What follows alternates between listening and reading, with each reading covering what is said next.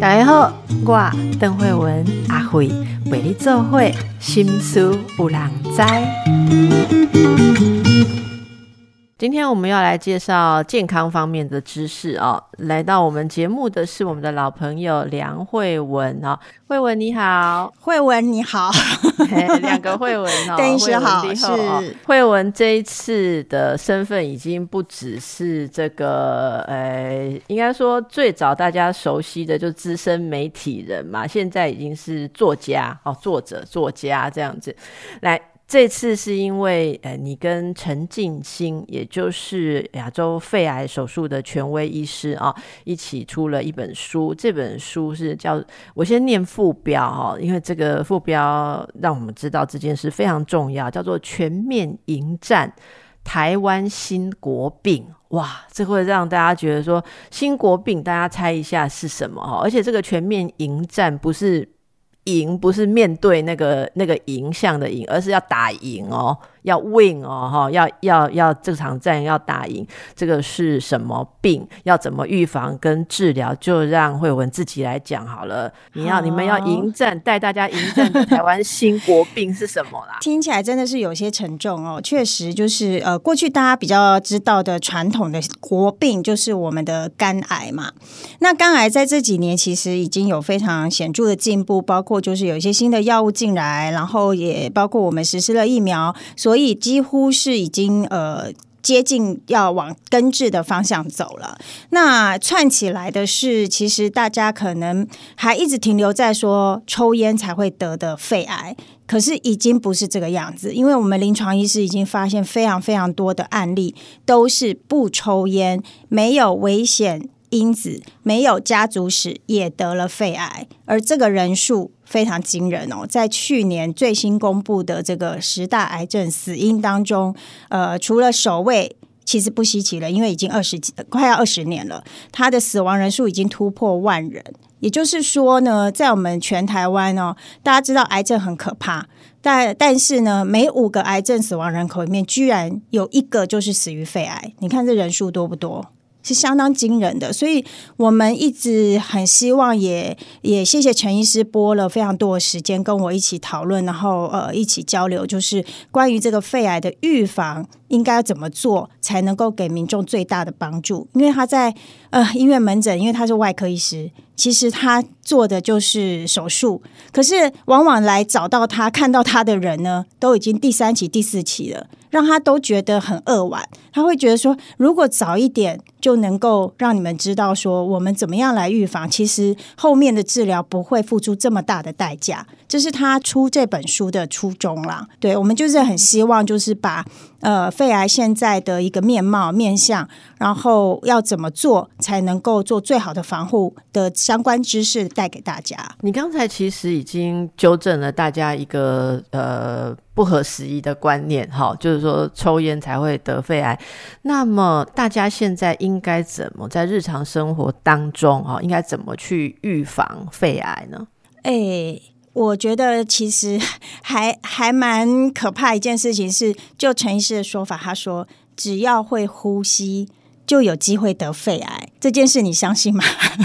可能很多人很难想象。其实我们之前从访问希姐常来我们节目的那个卢建章导演，他不是自从他的朋友的小孩很年轻就得了肺癌之后，他整个投入那个像空污防治哦。其实我听他讲过很多次，所以一开始没有没有这样想，可是他也是这样说、欸、他就是说他所了解访查的，就是你现在呼吸的空气其实就是有问题的，那怎么办？哎，这么说啦，真的真是还蛮无奈的。就是说，像卢导演他讲的也没有错，可是呃，你会想说、啊、好像只有 P M 二点五 或者是空污这件事情才会影响到我们。其实生活当中确实有很多的致癌因素在里头，包括我们室外的空气、室内的空气等等哦。我们的室内空气，很多人会觉得说啊，我这整天在家里啊，或我们窗关紧紧的，我是不是就可以呃免除于这个威胁？其实不然哦，刚刚那个呃主持人提到的，我觉得其实现在你真的是必须要靠一些工具，比方说你可能随时需要去监测我们的空气品质，好像现在有很多的 app， 你可以从手机去 download app， 然后去看那个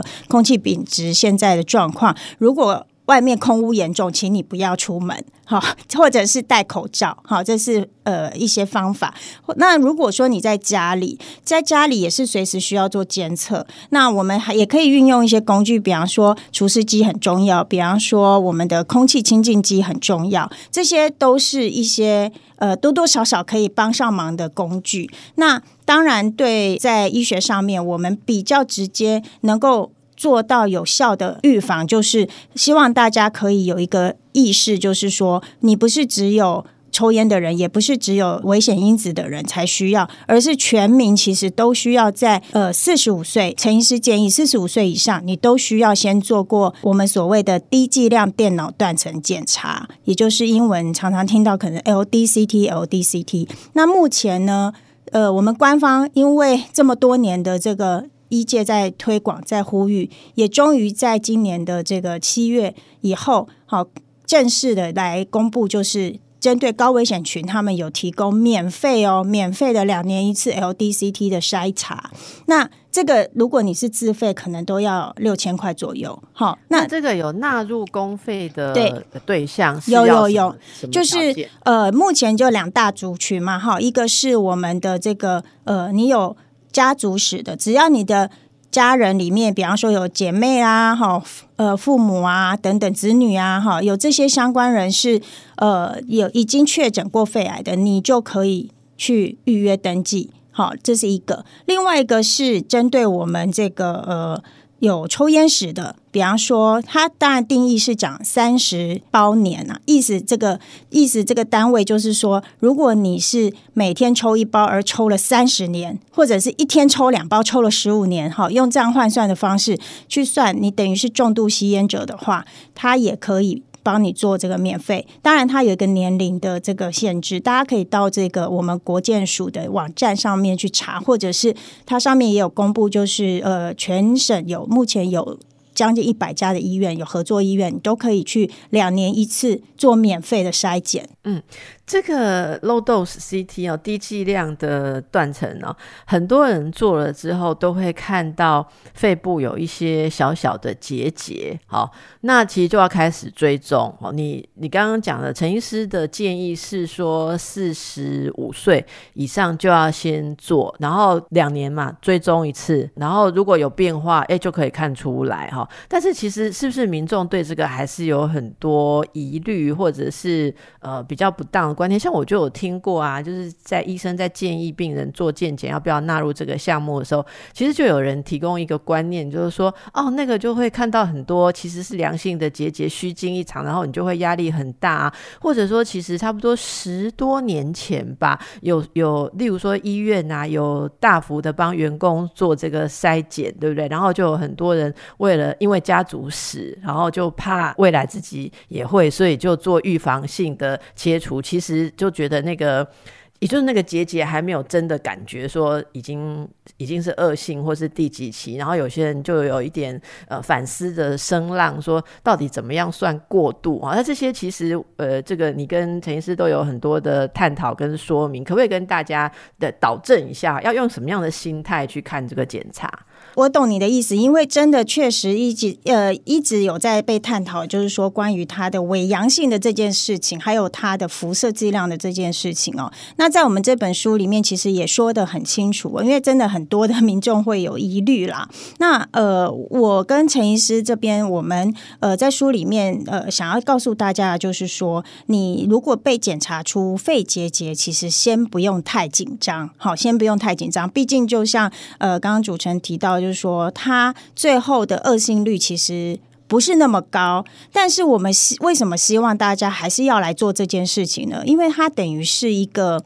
一个门槛，让你先至少知道你自己肺部的状况是怎么样，你现在肺部有什么东西在里面，不然你平常老实说我们的肺癌早期根本就没有症状，你根本不知道里面有没有长东西。好，那甚至有些人等到有出现症状了，那已经三期四期，或是他说啊，我每年健检照胸部 X 光啊都有照啊，可是几个月之后居然被确诊肺癌，这种非常多。那为什么陈医师会大声疾呼觉得说不能只靠胸部 X 光，就是因为胸部 X 光可能照到的都是两三公分以上的肿瘤了。好，那我们的低剂量电脑断层可以照到 零点三 这么小的，也就是它是一个揪出早期肺癌的一个有效的工具。那对于呃，如果检查出结节，真为什么不要担心，就是一般有经验的临床医师他还是会去进一步的去了解跟去检查说你这个结节的大小之外，还有他要看他的形状形态是不是实心的，还有长的速度等等。所以我们在书里面 也, 也给大家一些、呃、基本的概念，就是说比方说你是 零点六 公分到 零点八 公分这个阶段的话、啊、你可能稍微注意一下，大于 零点八 公分以上的结节呢才需要进一步做处理。如果不是的话，可能还在那个 borderline 的人可以就是、呃、提醒你你已经有这个前提了，或者有这个前兆了，你可能后面你自己就是每两三年就要做一次检查，看看它有没有变大。好，那所以这个其实我们是希望大家就是说，至少你在、呃、人生中的第一次、哦、就是四十五岁一般健康人、哦、如果你是有家族史的，可能还要提早个五到十年至少做一次，先知道你自己肺部状况，然后找一位医师长期帮你做追踪。好，其实这个部分是呃，陈医师非常希望能够给大家的一个观念，就是说我们必须要提早着手，超前部署。好，就是让大家知道说，哎，现在有这样的一个工具可以运用的时候，其实你必须要让自己呃，就就是对自己的健康有一点责任啊，呵呵，就是不是说啊、呃，我有做这个健检，其实你也要去了解你健检的项目有些什么。好，是不是真的有针对肺癌的部分，最好是能够加做 L D C T 这样子。是，相信大家这样就有比较正确的概念啦齁。那呃，很多人还有另外一个迷思，就以为那个是老人齁，就是肺用用很久，对不对？其实呃，书里面我们也有看到齁，其实肺癌跟一些其他的疾病一样，都有年轻化的情况啊。这个年轻化，大家听了觉得还蛮触目惊心。你看我们里面呃访谈了，有我亲自访谈了十位个案哦。老实说，四十几岁的也有，至少就有一两位；五十几岁的也有。也就是说呢，不是像我们过去觉得说这个肺癌就好像是年老高龄的时候才会出现的，其实不然。尤其是如果你有家族史的话，那更可怕，那可能很早就出现哦。那呃，我们连接到一下，就是刚刚好最近的新闻有提到，是像云月琪的这个状况哦，它就是因为基因的关系，所以呢，你看他这么年轻，老实讲不应该这么年轻出现这么严重的癌症，可是因为他它有带相关的因子，所以它就会比较早出现。那我们的肺癌也是一样哦，其实越来越多的证据已经找出来，就是说为什么我们东方人，尤其是华人的女性这么容易在没有抽烟的情况下还得肺癌，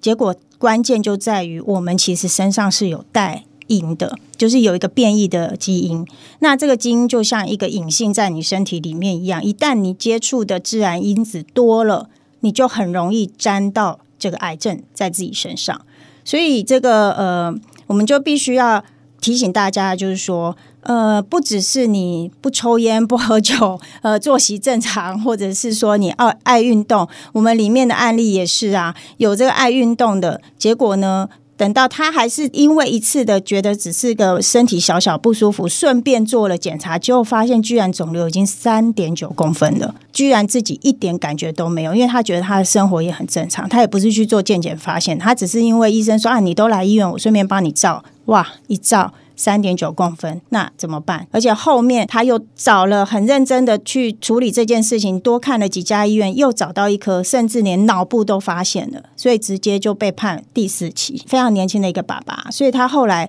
就因为这样子，他把整个工作都停掉，然后他就很专心的来对抗这个癌症。那当然后面状况是非常好的，我们也是希望告诉大家，其实呃，我们里面访谈的几个案例都是比较呃成功。以前很难想象说我们的肺癌可以光靠吃标靶药物就让你抑制下来，现在标靶药物的进展是连陈医师自己都一直觉得很很惊呼的哈，就是他也觉得说现在的这个医疗状况真的，大家如果你这个被检查出确诊了，也不要太早放弃希望哦。其实在临床上我们现在有非常多的工具可以帮助你做治疗。其实大家会关心然后愿不愿意早期做检查，就是要看有没有的治疗啦。好，就是说如果早期发现可以早期治疗，那大家都会想要早期检查。那如果说检查出来也是也是没有什么可以做的哦，那以前会称为绝症，其实就像呃前几集的节目我们也告诉大家说，不要再用绝症来称呼任何东西了，哦，要保持那样的希望，而且这是整个是一种对身体的态度，是不是？以前的人有时候会觉得说听天由命，可是现在会觉得说其实很多事情你也没有听天由命啊，然后空气污染你还是出去吸，哦，就是这也不是自然的状况。既然人类已经活在一个不全然是本来自然的状况，我们也要有相应的方法去面对了，哦，那刚才大家也听到这个亚洲女性或是台湾女性的基因方面的特质，这可能也回答了一个问题，因为以前这个问题很多人都猜是什么亚洲人的烹饪方式，然后都是女人在煮菜吸油烟，嗯，这当然有相关，啊，对，就是它是一个致癌因子。我们等一下就再请惠雯来跟我们介绍一下日常生活中应该要做到，像吃东西也有关系哦。今天我们访问的是梁惠雯啊，惠雯呃常常常年来都跟我们介绍很多医学跟健康的新知。这次她跟肺癌的治疗权威陈进兴医师啊一起出版了这本《肺癌的预防与治疗：全面影响》。迎战台湾新国病，这个无声杀手肺癌，其实大家日常生活就可以去注意它。刚才说到油烟啦、啊、抽烟啦、啊、基因啦、啊哦，这些东西啊，哦，那大家可能现在都会比较警觉，有人就会说啊，现在每天都戴着口罩，是不是也顺便帮忙呢？哦，可是口罩怎么戴？还有这个你每天吃的东西竟然也有关系，不是只有吸进去的东西呢，吃的东西也有关。赶快来请惠雯跟大家解释一下。对，呃，先讲简单一点，就是口罩的部分，大家应该已经都非常熟悉了哈。但是就是重点提醒一下，就是说大家在使用口罩的时候，如果你要做一些呃防疫方面的呃病菌呐，啊，哈，那我们可能就是选择医用的口罩。那如果你是这个一般骑摩托车族的话，机车族，呃，真的要好好把口罩戴好哦，因为我们确实发现了这个路上的这个汽机车的废气排放哈，那个对于我们的肺部杀伤力真的很可怕。你如果没有戴口罩在路上骑，真的像一台行动的这个空气清净机一样，把你的肺当成行动空气清净机哦。这个呃，长年累月下来哦，之前也有一对夫妻就是这样子，他就是骑车骑了四十年，从来没戴口罩。一个中部的夫妻，哦，结果后来陆续确诊了肺癌哦。他们也觉得哇，怎么会因为这样一个小习惯就居然有这样的后果，觉得非常吃惊哈，哦。那再来就是说，如果你需要呃，这个你是需要过滤一些这个什么呃有有味道的。比方说你是在做油漆啦，好等等，那这个可能用一些我们那个比较特殊的有那个活性炭的口罩是 OK 的。那当然口罩有很多种啦，哈，大家可能就是可以细看我们的书里面做一些呃正确的选择，适当的选择。除此之外，要提醒大家就是说你在戴的时候要紧密，因为它毕竟是罩在我们的口鼻，你的鼻梁这边一定要压紧，还有我们耳朵的这个。带子松紧带也最好把它，如果真的太松就把它卷一下，哦，让它可以就是更密合。那这个还有啊，很多长辈啊真的要特别提醒啊，不要咳戴了一整天都不舍不得换，哦，这个咳嗽啦或是你讲话喷口水啊里面已经湿了，其实就已经不适不适合了，哦，应该要把它换掉，哦，这是口罩的部分。那另外呢就是刚刚有提到说我们一些呃生活环境当中比较重要的呃危险因子，抽烟一定是第一个啦，请大家务必这个远离我们的烟害。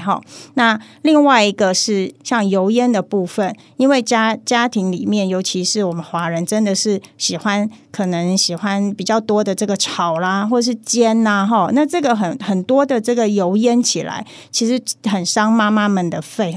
我们 有, 有尤其是这个有在煮料理的这个妈妈可能也绝大部分都没有戴口罩，那加上就是这个抽油烟机的一个帮忙，抽油烟机一定要开，帮你把这个油烟吸出去，不然你看哦，我们那个抽油烟机你每年在打扫的时候上面所卡的那些油啊，其实就等于卡在你肺部里面的油，那个是非常就是卡在那里不会动了，久了它就会变成形成癌症，所以像这些小地方真的要注意哦。那陈医师他也有在书中分享，他们家的话他是都都是用水煮比较多哦，或者是用这个电锅去加热这样子哈，他就是吃的比较简单，那他们都不做这个油烟爆炒的这个部分。呃，当然呃，如果大家可以看我们书里面也分享了一个妈妈也是这样子，她都很少出门的，可是她确诊的确诊了这个肺癌，她回头找原因，找了很多啊、呃，原来最后她发现很有可能就是她每周都做煎鱼这件事情所导致的、嗯、因为他说他后来因为准备要手术了嘛，所以把家里全部检查一遍哦，包括他的这个、呃、抽油烟机啊是不是大小不合啊，高度不合啊、哦、全部都换哦，都改装，他才发现说哦，原来他的这个这个煎鱼是很可怕的一件事情。那他那当天那个师傅帮他测 P M 二点五， 他只是下一点点油整个就紫爆了，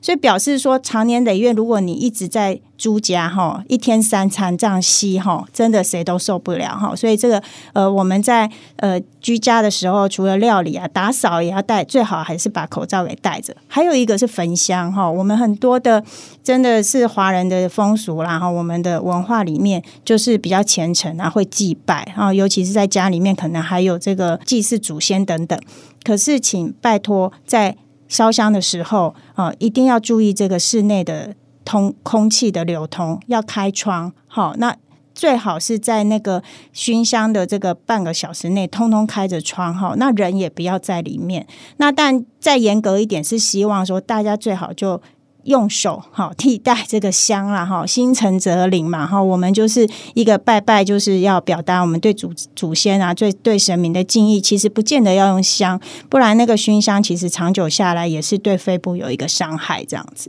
那吃进嘴巴的东西呢、嗯、呃，我们确实在一些这个研究里头也陆续慢慢也要开始针对，就是说除了前面有找到说跟基因相关之外哦，我们确实有去比对我们跟西方人不同的地方是有一些呃有一些点是呃我们呃东方人的致癌因子里面跟这个西方不太一样的，包括有一些是我们所谓的亚硝酸盐的这个部分。那亚硝酸盐的摄取呢，都是跟这个呃日常的饮食比较相关，所以当然到底是哪些来源哦，现在还需要更进一步的更多的研究来来佐证啊。但是就是有发现，如果我们摄取的我们体内的这个亚硝酸盐含量比较高的话，那你如果又吃到一些胺类的这个食物啊、哦，比方说去死啊，或者是一些呃相关的这个含含胺类的这样的食物的话，其实它转化成呃硝酸硝酸盐的话。呃，就是呃亚硝酸胺这样子的东西的话，其实那个就是一个致癌的物质。好，所以就是那个致癌也不是只有肺癌，嗯、对不对？对对对对对，癌症都有关系。对 对, 对，亚硝胺哈，那亚硝胺这种东西，真的大家就是要比较要留意啦。所以会希望就是说，当然饮食上哦，呃，没有什么真吃什么就可以抑制肺癌的哈，我们还是希望大家就是普遍要能够从这个呃均衡的饮食、自然的饮食哈，多吃原型食物着手。当然，呃，我们特别去访问营养系的教授，他有提到就是说，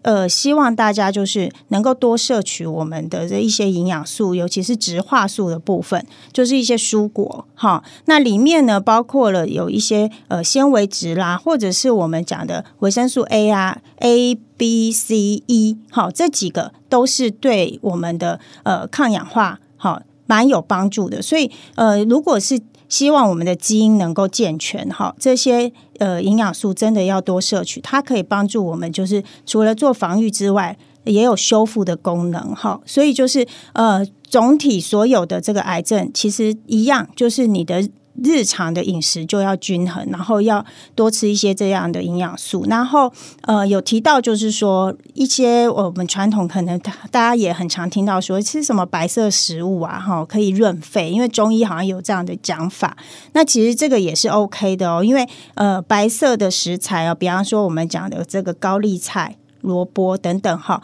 其实这些东西它真的是里面的一些成分是含有这个呃抗癌物质的哈，那可以呃。也也像说水梨也是啊，水梨它就是呃汁汁液比较多嘛哈，所以它也可以生津润肺这样子。那我们希望就是说，因为我们的肺要从气管进去，有很多的黏膜，然后都需要被保护。如果你这个黏膜不够健全的话，其实很容易就是从这边就长出癌症。你讲白色的食物，还好你没有讲燕窝。这这这个这个就就不是一般人都可以吃得起的。为为什么会说这个地方？因为其实大家问到什么疾病跟什么食物有关哦，对。像我们在医疗领域工作的人哦，我们如果听到这个问题，脑子第一个想的都是说吃什么会致癌哦。嗯。可是我发现，真的跟一般大众接触。当他们在说这个疾病跟什么食物有关系，他们想的都是很神奇的，吃什么真的可以防止防癌哈、嗯。但我觉得真的就像慧文还有书里面提醒大家的，你你真的要先去想你吃什么是健康的，然后避免掉不好的东西啊。像你说亚硝酸盐，其实很多腌制的东西，好肉品啊，腌制的啊，其实烧烤类啊，好都会有这样子的东西。那香肠、火腿，可是大家知道这件事已经好几十年了啦，但是好像很多嗯美食习惯的人还是觉得。呃，我我有时候会听到一句话，我比较难理解，就是说什么如果生活中不能吃这些东西的话，那活着还有什么意义？我真的不晓得这些人到底有没有生过病，怎么会这样想哈？那我如果问我的话，我也是会吃啊，但我觉得你不要到天天吃吧，或者是经常吃，偶尔你比方说两三个月吃一次，应该也还好。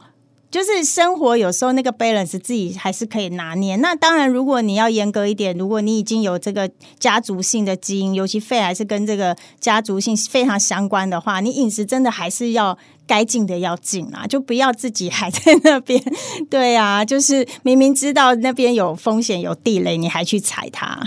对，我觉得这是一种呃经营自己健康的自己的人生哲学。那每个人都不一样，好，每个有每个人的情况都不一样。那说到这个啊，很多人是紧张派的哦。你刚刚说的是比较轻松，然后疏忽，但是有人非常紧张，家里面每个角落都放什么空气清净机啊，哈、哦、什么的。到底这个东西会有帮忙吗？怎么用哈、哦、才不是花冤枉钱呢？哦，你可以跟大家介绍一下这个。嗯，这个聪明使用空气清净的方法、呃、我觉得真的家里有有这两机是很重要，就是我们刚刚提到的除湿机跟空气清净机啦。那空气清净机其实呃，就陈医师他他的这个呃推荐，就是他觉得还是必须要在这个使用得所，也就是说呢，比方说你在呃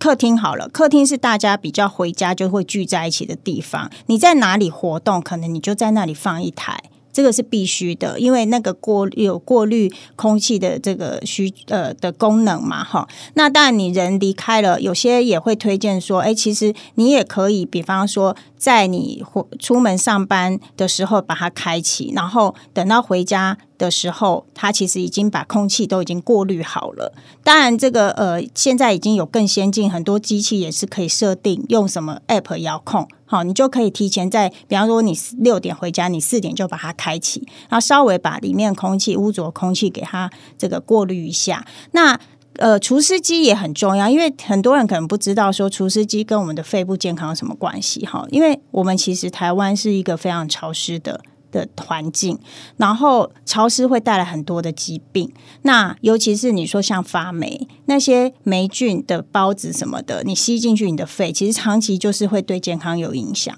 那再来就是有一些过敏也是这样来的嘛，所以会建议大家就是说，那个在一些呃地下室啦，好，或者是就是你房间里头、哦、那你可能可以把这个呃除湿的就是湿度控制在大概 百分之五十 左右上下、哦、也不要太太高，有时候会让自己觉得呃太干了，觉得不舒服。那大概五十上下的话，这样你也可以防尘螨啊、哦、防这些霉菌的发生啊，其实这些就是在我们居家里面可以有一些帮忙的地方。其实像这个初夏就梅雨季的时候跟台湾的冬季哦，你要控制在五十甚至六十，你大概都要用到除湿机啦。好，然后有一些住在比较潮湿的地区的的这个朋友们，这个实在是很难看到五十这种数字。有家里面大家不知道有没有摆一个湿度计、哦、如果你你摆你就会有感啦、啊。我以前没有摆的时候，我就觉得说是靠自己的身体在感觉那个湿度，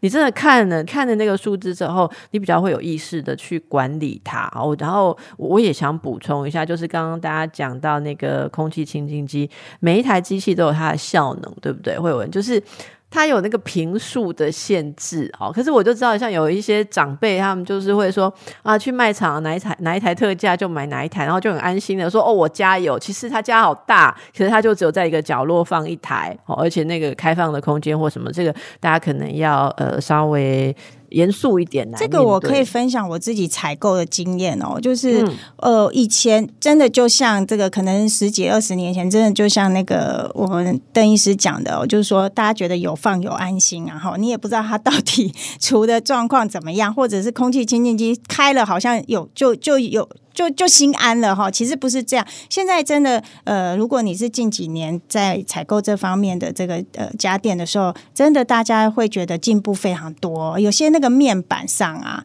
你就像我家自己现在最近几也是近几年，我们就是有把它换，把旧的钛换掉，然后用新的机型，其实它就会让你很清楚看到说你现在包括空气品质怎么样。我们那一台是还可以，就是它就会直接在面板显示颜色，让你知道说哦，你现在是不是紫色紫爆了，还是还是现在是安全的一个状况，然后湿度它也都有。好，所以你其实可以依据那个去评估你自己现在室内的状况怎么样。现在其实都非常的进步啦，我觉得这是好蛮好的趋势。所以大家就是要多照顾自己啦，多照顾自己。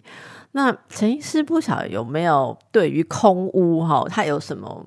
建言或是想法嘛？因为空污仍然是一件很重要的事情，对不对？我为什么会对空污很有感？除了刚才说，哎，这个几次访问那个那个卢卢导演哦，聊到到，我也是看家里面的这个空气清净机，你知道吗？会我我我我很惊讶，因为其实家里面的门窗，像夏天都开冷气，它都一样是关着嘛，哦。可是我一开始我刚用这用这些机器的时候，我就会发现说每天下午到了三点半它就开始从绿绿变黄，然后有时候就是红。可是家里面还没开始煮饭哦，很多事情都没有没有什么样的差别。我有一天我突然想到，因为是我们家楼下那里有一条路是通往一个小学的必经之道，所以我开始去留意车流跟我的机器上面显示的时间，我发现是密切相关。因为小学是四点放学，所以呢三点半，这是非常科学的监测呢。我, 我, 我真的吓到，因为我以为我住在楼上，嗯，然后又隔着下面马路门窗又关着，外面几辆车来，不要说几辆，几十辆车来来来去去接接小孩，跟我有什么关系？我我我那时候看到这样的数字，然后我明确的跟这个东西连接起来之后，我就开始等着那礼拜六日会怎么样，真的就没有。礼拜六日就没有接小孩这件事，就没有那么多的车流，所以我整个吓到。我想说那以前我没有注意这件事的时候，每天你以为你坐在家里没有动，可是外面的空气品质就影响你。好，那这就说到外面空气品质，就说那大家就会讲说，那我们缴这么多的税金，到底有没有认真在处理空污这件事情？我想我也很好奇，那像陈医师他看这么多、哦、他会不会很很有感？他他跟你有没有讨论到说空污我们应该要集体来努努力什么？空屋的部分没有多谈啊，因为他之前已经出过另外一本是谈空屋的，所以我们在这本去看哪一本，对对对对，是是那本也是跟台大的这个环境医学的教授非常专业的教授陈宝忠教授也是谈到空屋的部分，那个就是非常专业而且非常详细的有针对这个部分做说明哦。那呃，只是说刚刚有提到，呃，就是刚刚主持人提到说那个你用监测的方式哦，这真的是我们也在过去的新闻里面有看到的哈，包括很多的专家也出来呃呃分享，就是说谈到这件事，就是你的住家的环境啊，真的这个呃呃零零马路的空气品质真的就会比较差。哎，惠文，那书里面也提到，其实肺癌的药物跟治疗有很多新的进展哦。好，你说连陈医师这么老经验的人都觉得有赞叹，这样这也带给大家要关心这件事的一个动力。好，有有哪些新的治疗发现吗？因为他自己本身刚好，他从住院医师一直到现在哈，这经历的这呃二十年来哦，他刚好就是搭上了我们这个肺癌进展最飞跃的一个时代，所以他的感受会很深哦。呃，他跟我们曾经分享一个案例，就是说他以前啊，包括他自己啊，或是他的同僚，尤其是做这个胸腔外科的，每一个来哦，他也只能手两手一摊，很无奈，因为他没手上没有任何的工具可以帮忙，因为这些比较晚期的患者都已经有的都严重到没有办法开刀了，那不能开刀可以做什么选择？好，当时的状态是这样。他说，甚至他的同事有人因为这样子就转行掉了，就是就不不不做这一科了，不走这一科了。那现在呢？呃，尤其这十几年来，这个尤其标靶药物的出现哦，确实带来很大的一个新希望哦。因为我们刚刚前面一直在提到说，肺癌它是跟基因的这个呃状况是息息相关。我们的肺癌里面，他们已经研究出来了，大概目前有五六成的患者。如果你是有带 E G F R 这种基因变异的，或者是 A F K 这种基因的话，那要恭喜你，你使用标靶药物的效果就会非常好。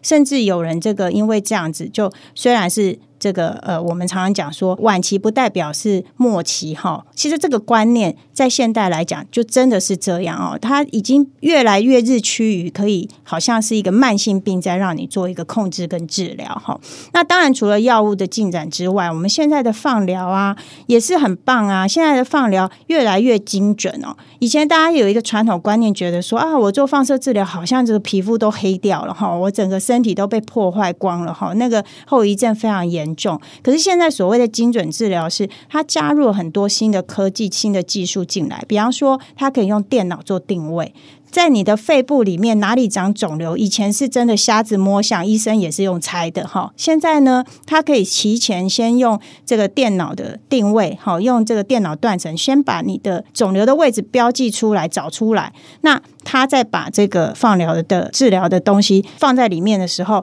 你的放射线只会在你的肿瘤部位生效，旁边其他不相干的人等通通都可以回避，所以越来越精准的情况之下，对于这个治疗的成效当然就是会越好。所以现在其实就临床医师来讲，他们有很多的工具都可以使用，不只是开刀，不只是呃药物的部分，甚至放疗的部分，还有现在有一些免疫疗法的部分通通加进来，你有这么多可以选择可以运用，其实在他们临床上发现跟过去相比，这个存活率真的是已经也提高了蛮多的。是，其实在这个过程当中，大家如果仔细去看书里面很多的例子，你就会发现说呃，早年那种无助缺乏所谓武器的年代跟现在是很不一样。那也希望透过今天呃，惠文跟陈医师整理的这本书哦，大家可以打开一个新的观念，包括身体的各种疾病，其实治疗上都有很多的突破，所以不要再有这种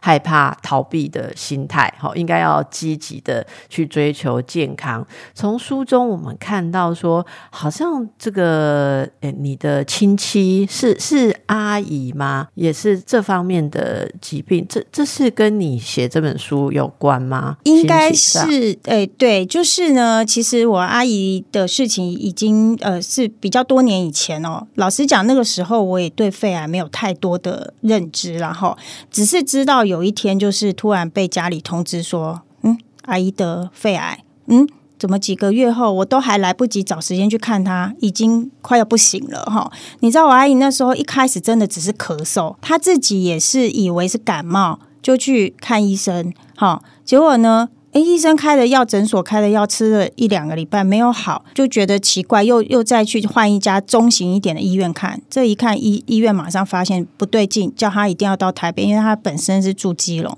叫他一定要到台北的大医院再进一步的确认，果然就已经四期了，什么都来不及做了。所以很快那时候我记得不到半年吧就走了，而且非常的年轻，好像才五十几岁。而且我觉得最令人遗憾的就是他那时候正当其实我们在知道他得癌症之前，我们其实是替他开心的一件事情是他跟我姨丈在呃林口那边买了房子，准备退休之后辛苦了一辈子，小孩也都大了，有的又要准备结婚了，才刚买了房子还没都还没有住进去，然后就宣布生病了这样子，后来就走了，那个房子他也没有机会住到。所以会觉得说有时候癌症这种东西真的是扼杀了你的很多人生的梦想也好，或者是说你的很美好的一些人生规划，如果你能够提早发现，这些都不会发生。这是我们一再的希望大家能够呃，能够超前部署的原因啊，好，就是现在肺癌早期跟末期的这个治愈率，整整早期可以到百分之呃八十八，接近九成；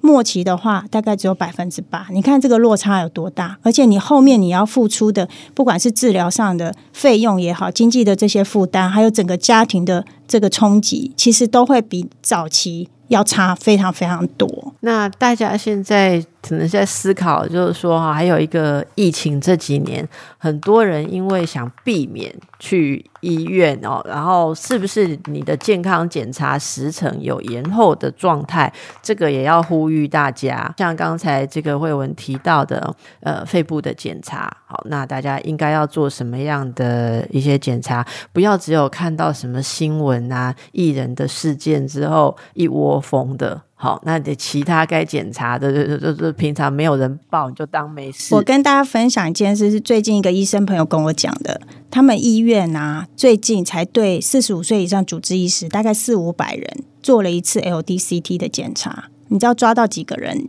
有肺癌吗？医生哦，整天可能也是在医院里面，有没有到十个？是没有，有没有到十？但是也有两个哦。你会发现，如果你没有做这个检查，你根本都不知道。对，所以我说，我刚刚一开始跟大家讲的，有很多你自己身体基因的状况，其实我们没有介绍。现在有很多人会健检，会去做那个基因的筛检啊，哈。那但是有些东西技术还不是那么确定，不成熟，当然也没有必要说太过度。可是呃，掌握知识总是维护健康以及一件很重要的事情，要有正确的知识，不要再用很传统古典时代的说呃，心情放轻松啊，每天正常作息有运动就会好，那个是基本的啦，可是现在你要做的可能更精致了，